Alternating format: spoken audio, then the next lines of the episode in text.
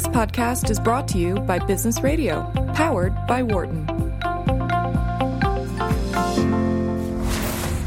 From the campus of the University of Pennsylvania Wharton School, this is the Real Estate Hour on Business Radio, powered by the Wharton School. Here is your host, Sam Chandan.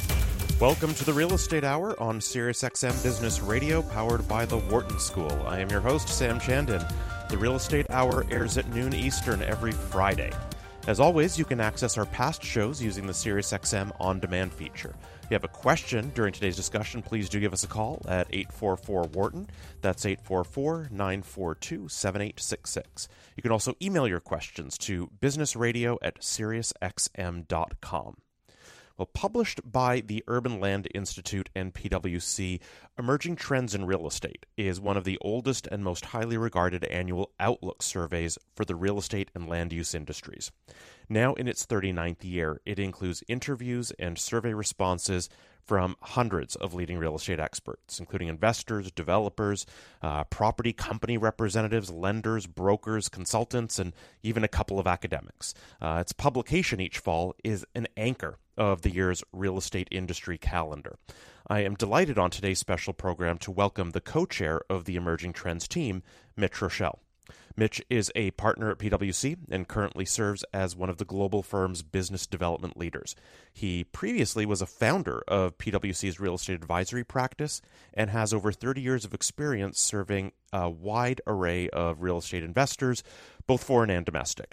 Mitch leads uh, the firm's real estate research efforts and is a widely recognized commentator on real estate, housing, capital markets, the retail industry, and the economy. Uh, Mitch serves as a trustee of the PwC Charitable Foundation, where he leads its grant making efforts in youth education and financial literacy. Additionally, Mitch is a member of the board of directors of Pencil and Green Bronx Machine. Mitch, thanks for coming back to the program. Thanks so much for having me, Sam. So, emerging trend is, I would argue, the industry's most widely cited annual touchpoint engaging market sentiment. I know I assign the first couple of sections to, to my own students at the beginning of every semester just to give them that context of where we are in the industry. As background, tell us a little bit about the Emerging Trends Report. What is it? Whose opinions does the report reflect? Uh, great. So we actually hit a record. We're actually in our 39th year. We haven't figured out what the celebration is going to be uh, next year, but uh, we're in our 39th year. Uh, and this year we had 1,600 respondents to the survey.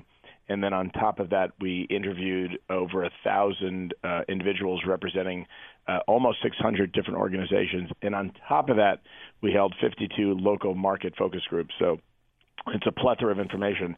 And if that wasn't enough, we collect data on each of the 78 local markets that are part of the survey just to sort of fact check what sentiment we're hearing from the market participants because the thing we always worry about is somebody in a specific market putting their finger on the scale which doesn't happen when you have 1600 people responding to a survey so it uh, i'm flattered that uh, you're assigning it to your students uh, and uh, it it is a, a, fun project to be a part of each and every year and how long have you been involved in the report um, probably about 15 years, uh, a little bit of history, although maybe not relevant. But PwC uh, actually acquired the intellectual property from um, its original uh, authors, and uh, that was probably about 20 plus years ago when I first got uh, tangentially involved.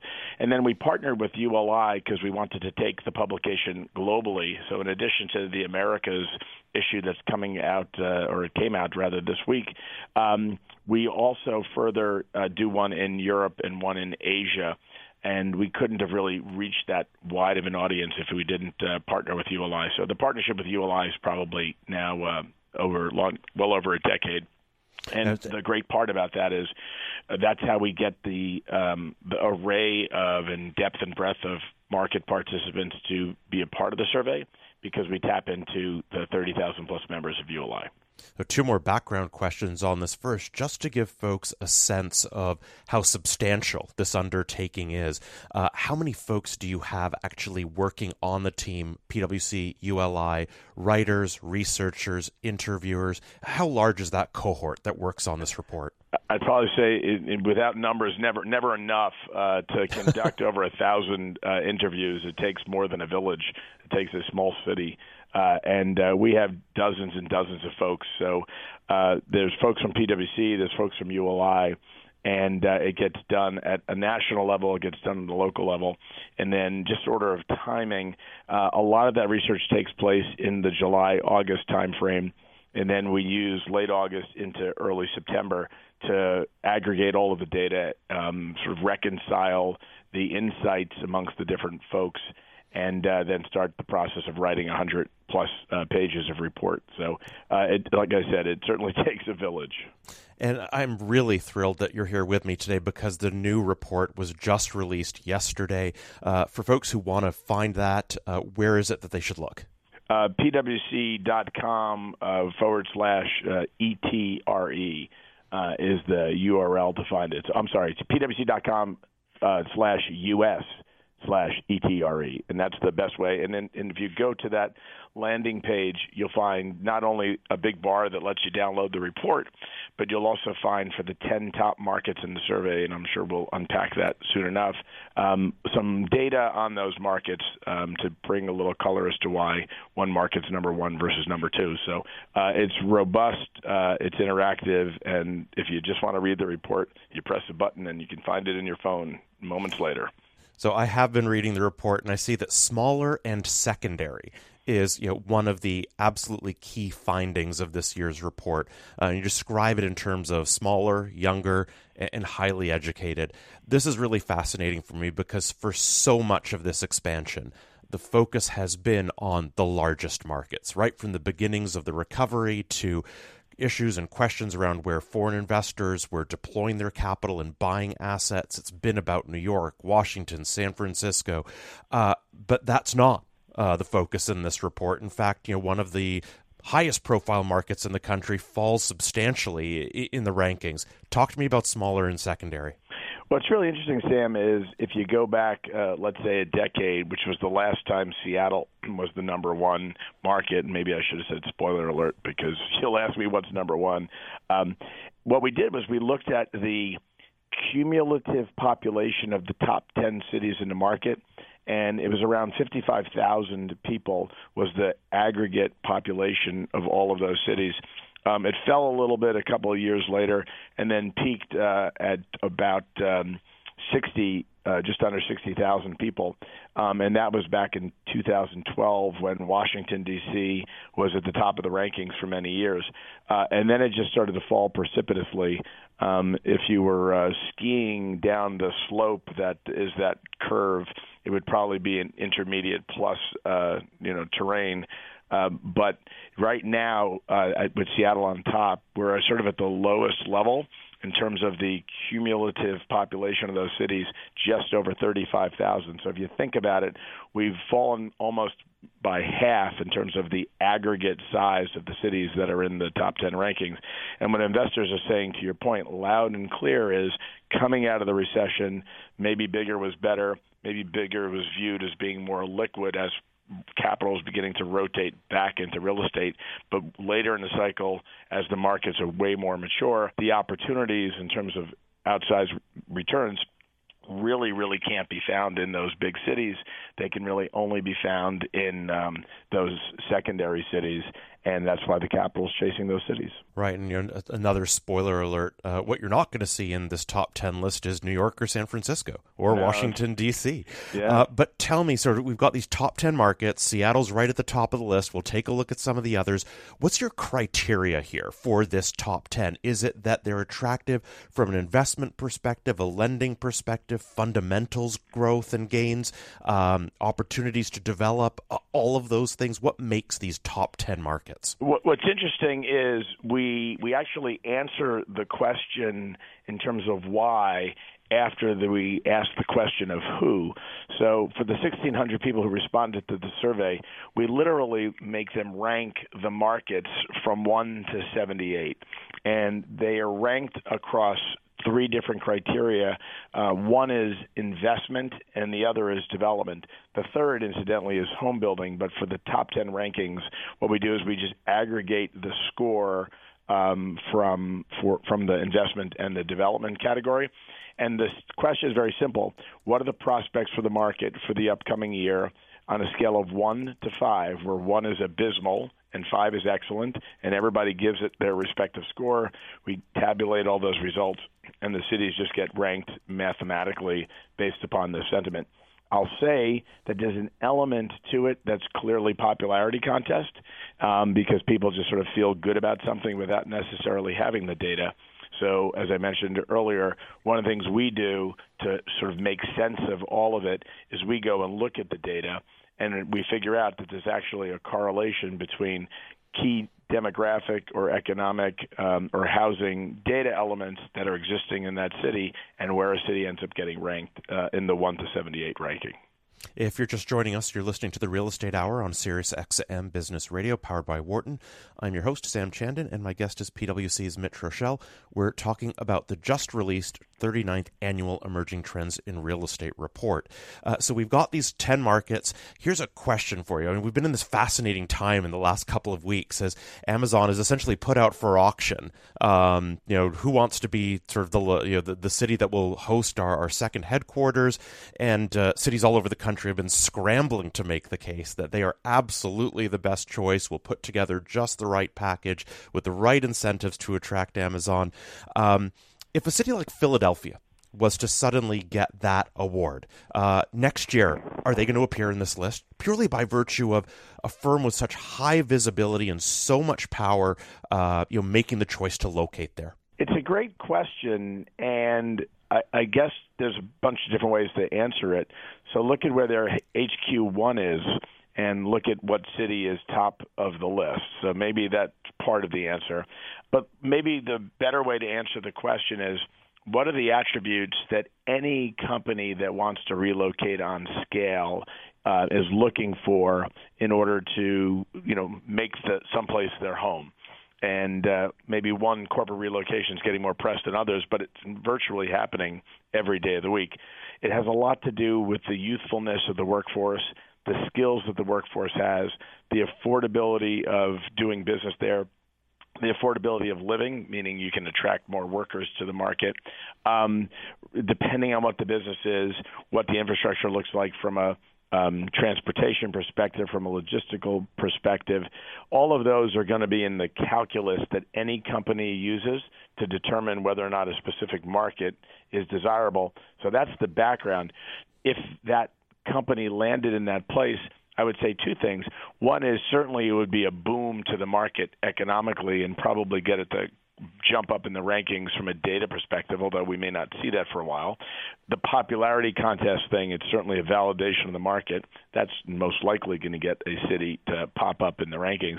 But most importantly, the economic demographic um, housing keep you know looking at all the layers of the onion if you unpeel it elements that made that market attractive to that employer is probably the things that had that market moving up in the rankings uh, by all by itself. Right. So we took a look at these top four. We've got Seattle, as you've mentioned, Austin, Texas, Salt Lake City, Raleigh, Durham. Um, are the is the common thread here going to be the things you've described? Uh, a well-educated, relatively young, high-skilled workforce, high quality of life, good infrastructure. Are, are those all of the elements to the recipe that tie these together? Yeah, and affordability of doing business and, and affordability of living. Um, so Seattle's a little uh, challenge there because it has spiked up in price. Uh, in terms of cost of doing business and cost of living relative to past years. Um, but the reality is the strength of the workforce there is really what makes it compelling from a real estate investment perspective. Salt Lake City, which you mentioned, which is number three, it's the first time it's been in the top 10. It's also the smallest city ever to be in the top 10 rankings with uh, one and a quarter, uh, I'm sorry, yeah, 1.22 million um, uh, people. What's interesting about Salt Lake City, Sam, just to the point, high concentration of young people, well educated people, good infrastructure, and good um, quality of life. What's also interesting is, and we see this with Fort Lauderdale, that's also in the top 10 for the first time, it's an alternative to the other place. So Miami's been in and out of the top 10 Fort Lauderdale is viewed as a more affordable alternative to Miami, and I think what's happening in Salt Lake is it's being viewed as a more affordable alternative to Denver, which is now no longer in the top 10. Uh, so uh, I'm sure ski enthusiasts will. Um, will comment on Twitter after they hear me say it because they think that the skiing in the Wasatch is different than skiing in in the Rockies. But the fact of the matter is, um, having that um, opportunity that proximate to a city is desirable for for a lot of folks, and people are choosing to live in Salt Lake City. And once the kids are there, um, companies chase them. So it's really all part of a virtuous cycle that starts with young people that have the right skills for the jobs of the future. Well, I absolutely get what you're saying about Salt Lake. I'm there at least a few times a year. My favorite place to go skiing, in part because it doesn't have snowboarders, is just right next door to, to Salt Lake. But in terms of the quality of the infrastructure, being able to get in and out, um, you know, the quality of living, you know, the affordability of the place, uh, the the high skill level uh, and language capacity captured in, in the local workforce, uh, really, uh, so, so a very strong set of attributes there. I'm glad you spoke to the issue around you know, not Miami, but Fort Lauderdale right next door, because my next question was going to be Fort Lauderdale. Why is that there? It wouldn't have occurred to me immediately. I've got, you know, I hear lots of positive buzz around Nashville, uh, but for Fort Lauderdale, is it really that uh, it's, uh, you know, capturing some of the benefits of being very close to Miami? Yeah, I think in part um, it's also what's interesting. First of all, I had to shake off images of spring break 35 years ago. Yes, I'm that old of Fort Lauderdale because that's where we went in those days, um, and we drove down there to boot, but not to carbon date myself. But um, Fort Lauderdale is larger, um, and the Fort Lauderdale that we're referring to is really all of Broward County, so it's just under two million people. But what's interesting is you think of Fort Lauderdale, and many do, especially east coast of Florida, as being where old people are. But the fact of the matter is, the net migration in is relatively young, and uh, it's it's getting younger uh, day by day. And uh, there's a different uh, quality of life in Fort Lauderdale versus Miami. It's also part of the suburbanication, made a new word up there, of um, of cities and uh, when young families start thinking about, um, you know, starting a family, you know, maybe buying that first home or maybe renting their first home before they buy, and they see Miami's being, you know, too pricey for them, uh, they decide to move, you know, north a little bit on 95, um, and then decide whether or not they want to deal with the traffic. What's interesting, having been down there in the last couple of weeks, the traffic between Fort Lauderdale, Miami, depending on the time of day, can be fairly brutal. What companies are finding is since the workers have moved there, they're actually relocating some of their um, operations, whether they be office using jobs or not, to Broward County because the people don't want the commute, and that's what sort of leads to the virtuous cycle there. So um, Fort Lauderdale was probably more surprising than Salt Lake City in terms of being in the top 10. The question really is, you know, a year from now, two years from now, is it still in the top 10? Because when Austin broke in uh, more than a decade ago, we didn't know how durable that would be, and Austin stayed every year since it started in the top 10. Right. Well, I mean, this is really important for me because this does sound to some degree like a departure from you know, that dominant narrative of this cycle that the largest urban areas in their cores offering the richest set of amenities have this sort of insurmountable advantage that when you looked at what it is that you know relatively young people want um, you know the walkability the access to those amenities um, you know those biggest markets the the 24/7 cities uh, really just were the best positioned but this is a little different yeah, and what's interesting is when you talk to real estate investors like you and I do every day of the week, um, when they're making purchase decisions, they're always evaluating purchasing whatever that piece of income producing property is relative to its reproduction cost. And when they're building from the ground up, obviously they're building at, by definition, reproduction cost. And when they look at the economics of that, they say, wow, these 24 hour cities, while they have a lot going for them, the math just doesn't work in some respects from a return perspective on a risk adjusted basis. So, what real estate investors have been doing um, and it's it's more than just a trend that's emerging. Is I would say maybe the report should be titled "Sustainable Trends in Real Estate" for the time being, because it just keeps happening more and more that investors are looking to uh, those smaller cities. I get this a lot when I'm on the road presenting the report in some of these very cities. They say to me, "I really wish you wouldn't have made it the top city because no, it's now no longer the best kept secret."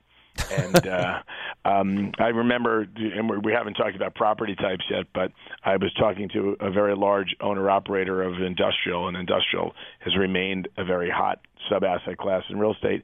And he said, Mitch, can you please stop reporting about it because now everybody wants to buy the stuff. And I said, all right, well, um, the good news is you heard it here first, um, and uh, I think that that's really part of the story here, Sam, which is the trend towards these smaller cities in terms of where real estate capital wants to find itself, where real estate capital is willing to take development risk. That's a you heard it here first in emerging trends in real estate. If you're just joining us, you're listening to the Real Estate Hour on SiriusXM Business Radio, powered by Wharton. I'm your host, Sam Chandan, and my guest is PwC's Mitch Roschelle. We're talking about the just released 39th Annual Emerging Trends in Real Estate Report. So, Mitch, here's a really tough question. I guess this is the one that you and I probably struggle with the most. You know, if, if I'm the mayor or the head of an economic development corporation in a city, I'm looking at this list, I hear you talking about sort of all of these attributes that add up to success. I don't have the youngest, best skilled population. I don't have the highest quality of living. I don't have the you know most um, you know, well functioning and efficient infrastructure. Um, I don't have the firms to necessarily sort of attract those folks, or vice versa. Uh, where do I start if I don't already have all these ingredients? What's interesting is, and I'm not suggesting that any of these two cities don't ha- didn't previously have those ingredients, but I'll use them as sort of case studies. Uh, San Antonio, Texas, and Tampa, Florida. Um, both of those cities um, had went out um, with some public funding and maybe some private funding and did something to revitalize a portion of the city that maybe had been ignored and turned what could have been viewed as a liability into an asset. Both of them rebuilt waterfronts and created riverwalks. Um, Los Angeles, which is in the top 10, Los Angeles uh, took downtown, which was urban blight at its best, and relocated, didn't re- relocate, actually created in, in a public private partnership model um, a real hub of entertainment, living, commerce uh, with the LA Live site. In fact, uh, that's where we are right now for the launch of um, Emerging Trends, which happened yesterday as part of ULI's annual fall meeting, which took place at the convention center, which is adjacent to LA Live. Uh, the convention center had been there, but tying all of those elements in, creating um, just sort of commerce around an area that had been sort of somewhat ignored. Um, that's a trend that we're seeing more and more. So it really takes a lot of vision on the part of uh, government. It takes private capital that wants to go along for the ride in some sort of meaningful way to make an investment that probably will not be realized during the term of the elected officials who had the vision to execute that. Okay, and um, you know that's the challenge when the sort of the political um, estate, if you will, does business with um, with you know the private sector because the the time horizon for measuring return and measuring success may not line up. But the fact of the matter is, when you do have folks that are that visionary, um, that's what takes a city that may not be thriving economically and turns it around. It's just the reality is it could take a decade. Um, and you know, very few, uh, oftentimes politicians don't have that uh, much time to measure success.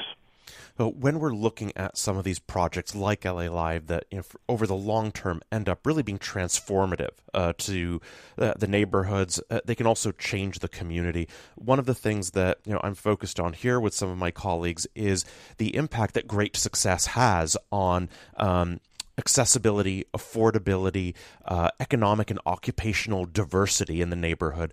Uh, for, from your vantage point, how important is it that when we're undertaking large scale transformative projects that we include in that some kind of planning to ensure that uh, you still have you know that socioeconomic, occupational, whatever you want to describe it as, uh, you know, th- that diversity, that you know, people with different backgrounds, different experiences that are serving the community in different ways are still able to reside in that neighborhood. Yeah, it's a great point. Um, and what often happens is they become very hot, they become very inaffordable, and new development comes in and sort of forces out the the very people that may have sort of wanted to be there in the first place. Because we're now building new condominium product at fifteen hundred dollars a square foot, and that you know freezes out um, you know some element of the population.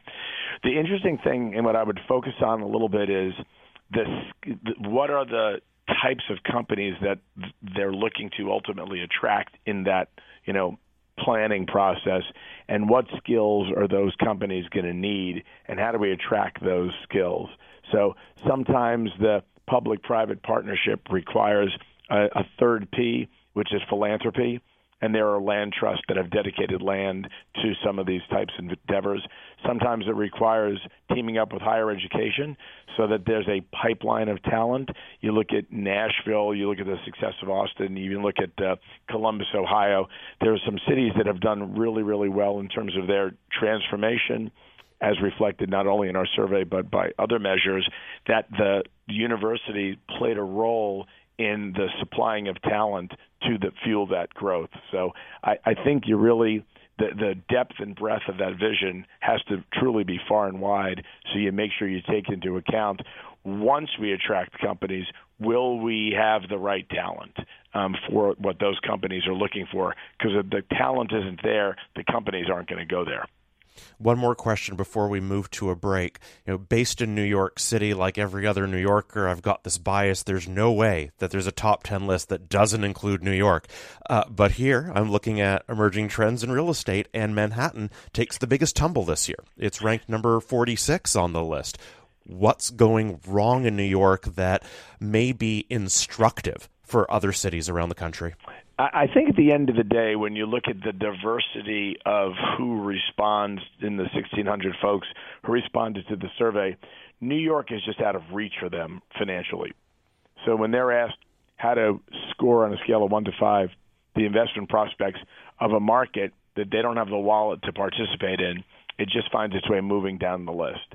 Um, I would not, if we if we limited this survey to um, investors who had the dry powder to play in New York, New York may fare differently. But the depth and breadth again of who is participating in our survey and how they feel about New York from a uh, it being out of reach perspective. That's what causes um, uh, a city like New York to fall.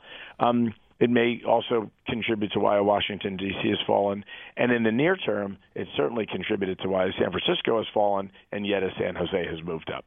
Sure, and I can certainly see from the perspective of someone who might be coming from outside New York City how pricing in our town seems absolutely absurd.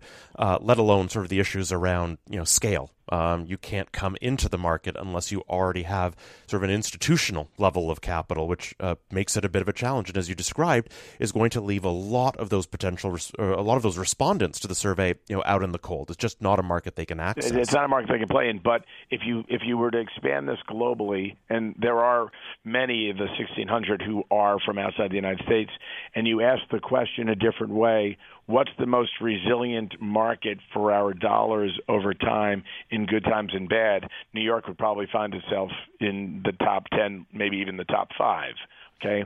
But um that's not the way the question is asked, and nor has the question ever been asked that way. So, for the purpose of consistency over these 39 years, we keep asking the question the same way. So when we come back, I'm actually going to ask you about that from the perspective of the secondary markets that are in the list. That, you know, if New York on one hand is perceived as the most resilient over the course of the cycle, are there any special considerations that we need to keep in mind as relates to how markets perform over the course of the cycle when we're looking at an Austin or when we're looking at a Nashville? Uh, we're going to take a short break. When we come back, I'll continue my conversation with PwC's Mitch Roschelle on the findings of the 39th annual Emerging Trends in Real Estate Report. Thanks for being with us. You're listening to The Real Estate Hour on Business Radio, powered by the Wharton School. Here again, Sam Chandan. Welcome back to the Real Estate Hour on Sirius XM Business Radio, powered by the Wharton School. I am your host, Sam Chandan, and my guest is PwC's Mitch Roschelle. We are talking about the just released 39th Annual Emerging Trends in Real Estate Report. Mitch, before we went to break, we were talking about how if the question in the report were a little bit different, you know, which cities might be the most resilient over the course of the real estate cycle, that in, in that case, New York might sort of you know, hold its own at, at the top of the list or near the top of the list, but that's not the question that's being asked. It does raise the question, however, when we do have Nashville, when we have Salt Lake City, when we have Raleigh Durham, you know, in this top 10 list, are there special considerations that investors might need to keep in mind when they're looking at you know, what we would refer to in real estate as you know the secondary market?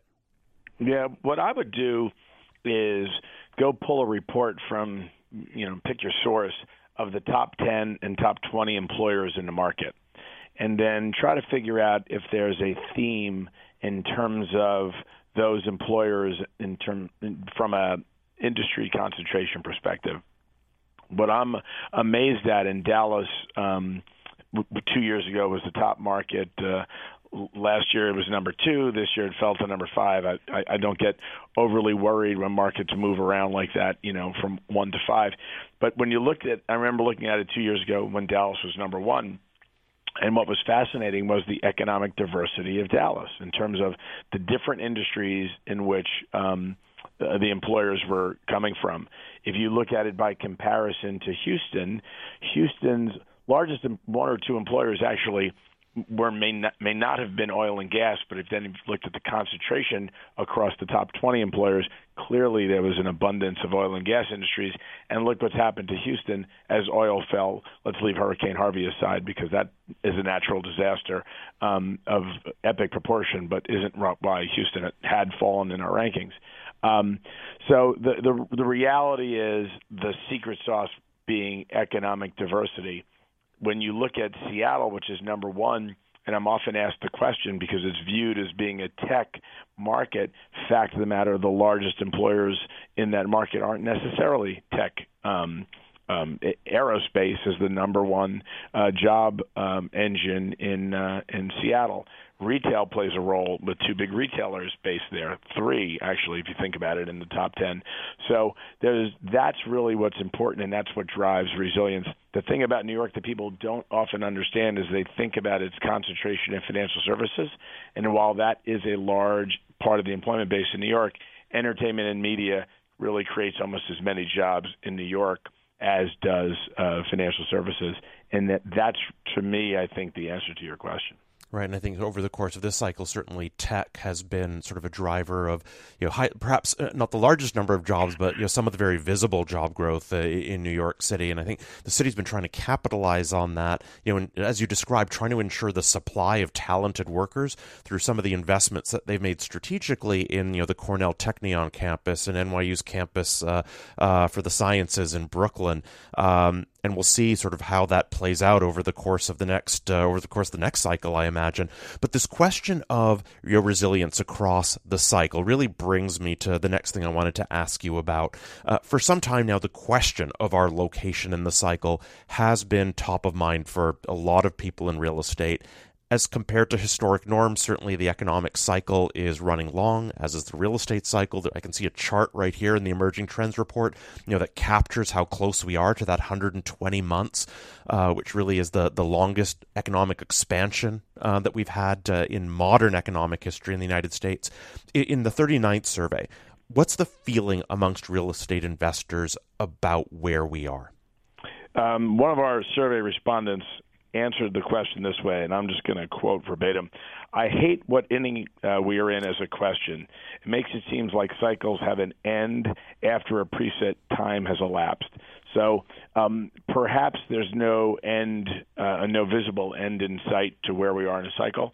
But what's really interesting in, in the chart you're referencing, which is in the report, which people uh, can download, really compares um, the length of or the duration of many of the cycles going back, uh, I think, as early as uh, the 1975 to 1980 expansion, which was 59 months. But what it does is it compares how much uh, annual real GDP was grown in that recovery and how big the labor force grew during that time period. And what may be interesting, surprising, or not is for the recovery that we're in, which is 100 months in counting from 2009 to today, um, we've grown the least in terms of annual GDP, and we've grown the least comparatively in terms of annual employment growth. So that slow growth may just, in fact, be the continued fuel that's going to take this thing forward because we haven't overheated. The other thing worth noting is it's also probably the lowest rate environment uh, of any of those um, recoveries. And one of the folks I interviewed for the survey referred to it as the two by two, which is the two percent on the the two handle on the ten year Treasury and the two handle on GDP growth. And and this individual felt like that was something that was actually uh, driving um, the recovery forward as opposed to stalling it, which seems counterintuitive. I know when I say things like that, somebody on social media will call me an idiot because I say, how can 2% GDP be a good thing? But it's the fact that it's prevented anything from overheating, which is what often happens in the late stages of economic recoveries. Yeah, not putting my macroeconomist hat on for a second. Certainly, you know, uh, I think you know folks want to keep in mind that although we've been in expansion mode for a, a fairly long time, um, and the longest we've ever seen in that modern history is 120 months, 10 years, uh, expansions themselves don't die of old age. Um, there is not a finite and fixed maximum life on an economic expansion. Uh, it's more likely that circumstances begin to arise. They may relate to risk-taking behaviors in the market uh, that ultimately can be the triggers for or the precipitators of an inflection. But you know, absolutely to your point, I, I hate the question too, in part because I'm never going to get the timing right um, of where we are in that cycle. Another thing I want to ask you about before we dig in on some of the property types and you know Gen Z effects. Uh, the, in the press release, it mentions that this year's survey was conducted before Hurricanes Harvey and Irma. Uh, in as much as that is specifically mentioned here, is it your expectation or view that um, you know the, the, the damage that was done um, is of a scale that it actually might change the fortunes of some of these markets? I think so, and that seemed very uh, adamant. Uh, I think so. We, we try to look at um, what happened in, in emerging trends way back when, when uh, the benefit of 39 years is you can go back. What happened in Miami with Andrew?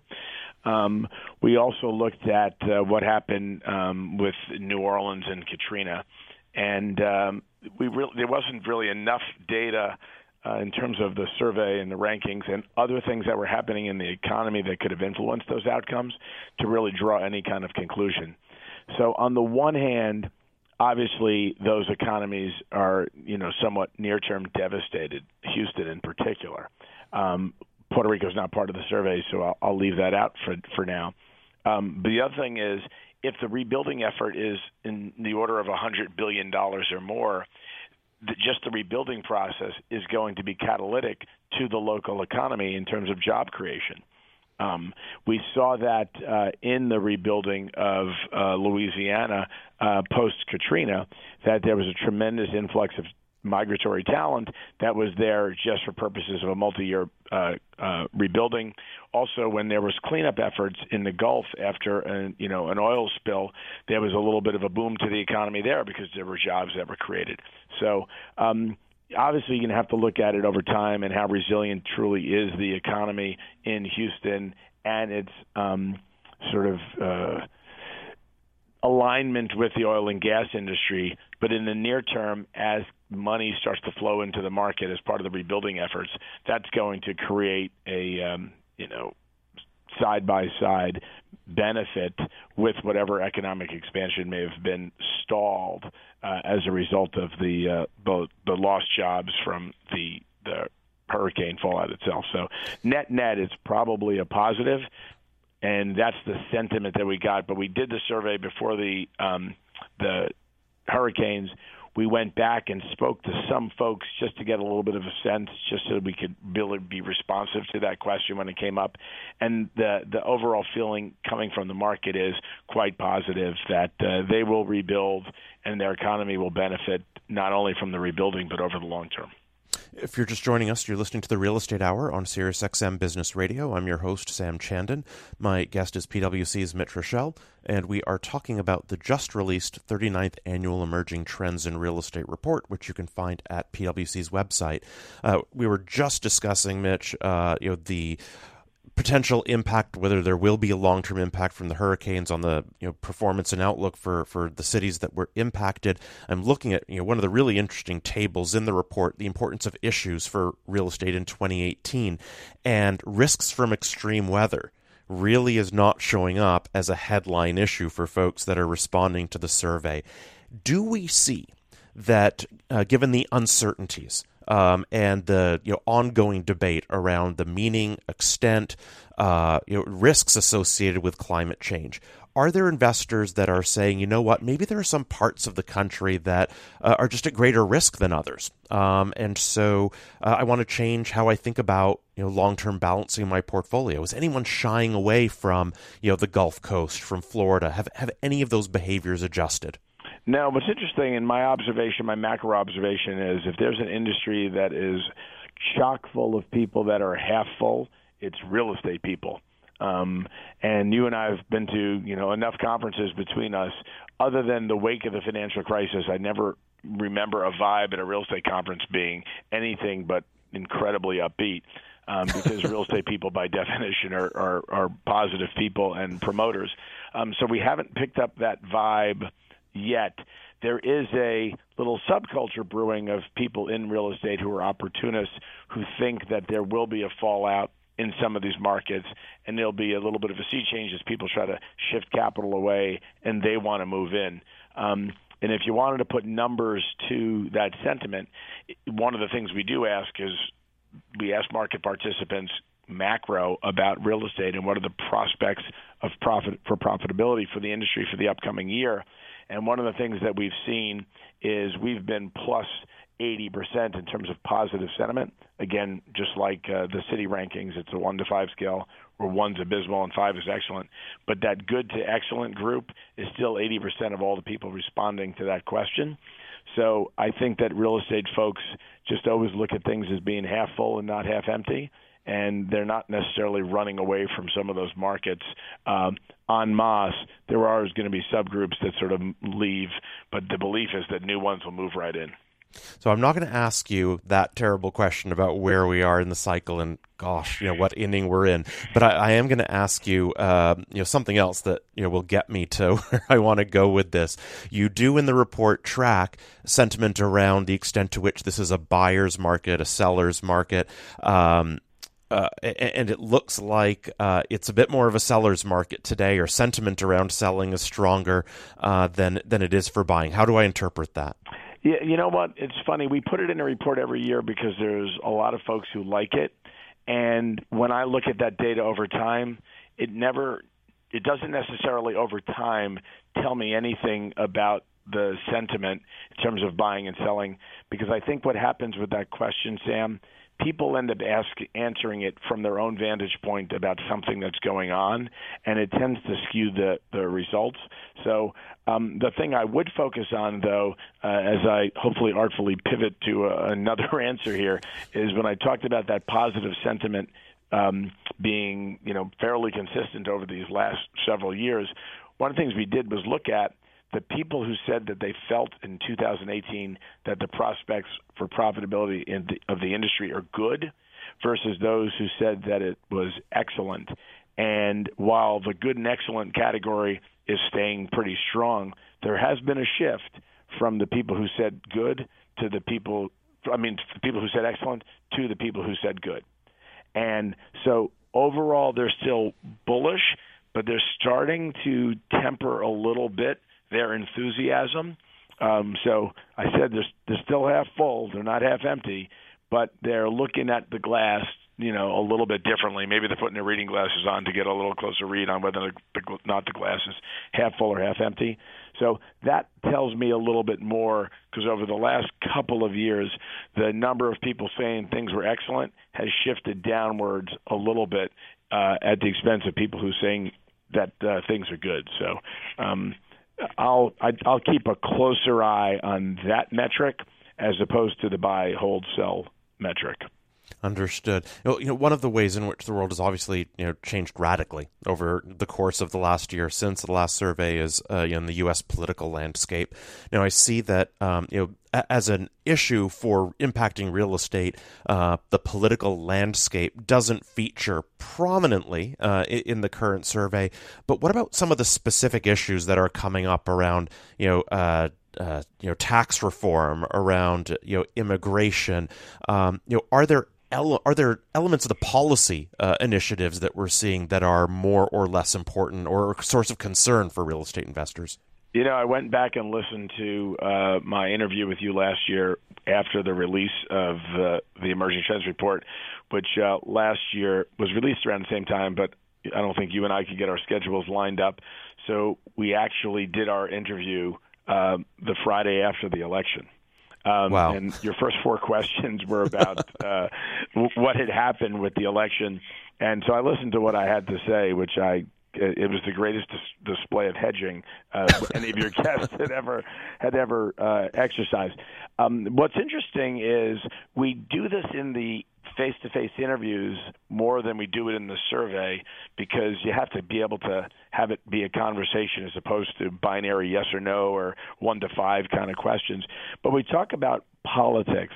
Um, when you get past the individual political bias of whomever you're talking about and their need to sort of get their agenda forward, and you talk to them, they actually, the, here's the thing that real estate folks care about they care about economic expansion. They care about um, access to capital.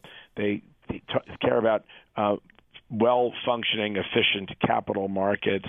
Um, they don't like regulation. Um, they like favorable tax policy.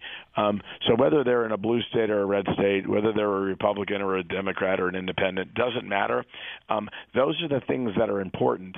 So if the White House and and Congress sort of collectively can move forward with an agenda as advertised, um, the real estate community is going to respond favorably to it if, in fact, the economy expands as a result of it, because that's what you need. The fact of the matter is, while location's the important virtue for success in real estate, and we've all been taught that um, you know throughout our lives, job creation and economic expansion are really the fuel that makes real estate work. And whatever policies come out of uh, Washington, if if they're catalytic to continued economic expansion or even speed up economic expansion, the real estate uh, world is going to jump on board. As it relates to the immigration issues and some of the other uh, non-fiscal policies that are being debated, um, I would say that real estate folks tend to not necessarily weigh in on those things, um, other than something that could have an impact on the labor force because they de- they definitely care about the labor force. Sure, maybe we wear a different hat when we're thinking about real estate than we when we do when we're thinking about a whole slew of of other issues. That uh... I'm not good on my color wheel, and I forget what happens when you merge blue and red. But I would say by and large, maybe it's green. Is that what mm-hmm. happens when you merge blue and red? Um, but um, that's the color that real estate people think about. They think about green. Uh, they don't necessarily think in terms of blue and red when they're um, um, when they're thinking about their business. Sure. If you're just joining us, you're listening to the Real Estate Hour on Sirius XM Business Radio. I'm your host, Sam Chandan, and my guest is PwC's Mitch Roschelle. We're talking about the just released 39th Annual Emerging Trends in Real Estate Report. One of the other things I wanted to ask you about, you know, a lot of the conversation, particularly in multifamily, about, you know, who's, you know, what's driving the demand curve or what's pushing the demand curve out, you know, the conversation has been about millennials. Uh, but in this report, you also talk about the Gen Z effect, and uh, let me know uh, if this is another term that uh, that you've created here, gadgeteria. Uh, what is Gen Z about, and what is gadgeteria? Yeah, well, we were going to go with uh, the most important cohort for real estate moving forward, which is the 15 to 34 year olds, which we were going to call the millennials and then we ended up debating amongst ourselves whether or not "millennial" was a term we wanted to coin. We, we pride ourselves as authoring emerging trends that we coined the term 18-hour city. We were looking for a new one, and that's where gadgeteria came from. Uh, but what's interesting is, so the Gen Z uh, population of, um, you know, I'm going to scramble to come up with the the number of folks, which you know is the the group that's coming of age, you know, which is you know maybe 65 million or so. If you think about them, they grew up, and I have 17 year old twins. Uh, they're in that cohort. They grew up with digital technology as part of their life from day one if you think about the baby boomers, you know, the advancements in technology that took place in their life, the photocopy, the fax machine, the beeper, and for video gaming, it was Pong, okay? Um, You're really dating yourself, Mitch. I am. But if you move forward to today, think about Gen Z, virtual reality, augmented reality, wearable technology, chatbots. These are all the things that have been part of their life as, as long as they can remember. And um, from a retailing perspective, they've been their first exposure to retail, other than being dragged to a store by their parents when they made an autonomous decision to purchase something, they did it digitally. Um, so they're accustomed to having gadgets as part of their everyday life, whereas no other generation sort of grew up with them um, being there. They they happened throughout their life. So we're hearing from market participants that the way that Gen Z will retail, the way they will work, will be much different than prior generations because they're totally digital, whereas previous generations sort of became digital over their life.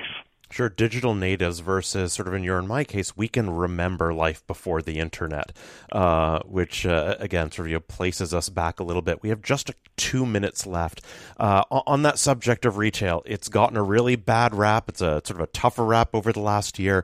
Uh, what are the prospects? What's interesting is there's two problems there. Well, there's two worlds. There's retail, as in the box that real estate people own, and then there's retailing, which is taking place inside the box.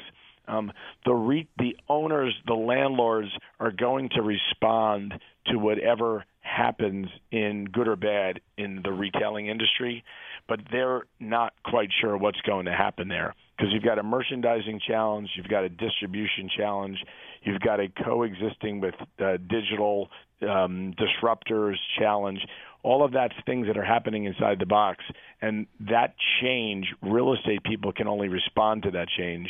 Um, they can enable some of it as best they can, but it, they're not running the business that takes place inside that box, and that's where they're sort of handicapped. So real estate people will try to lead where they can, but I think they're stuck following. So we have less than a minute left on the question of retail. I hear every retail CEO talking about experiential.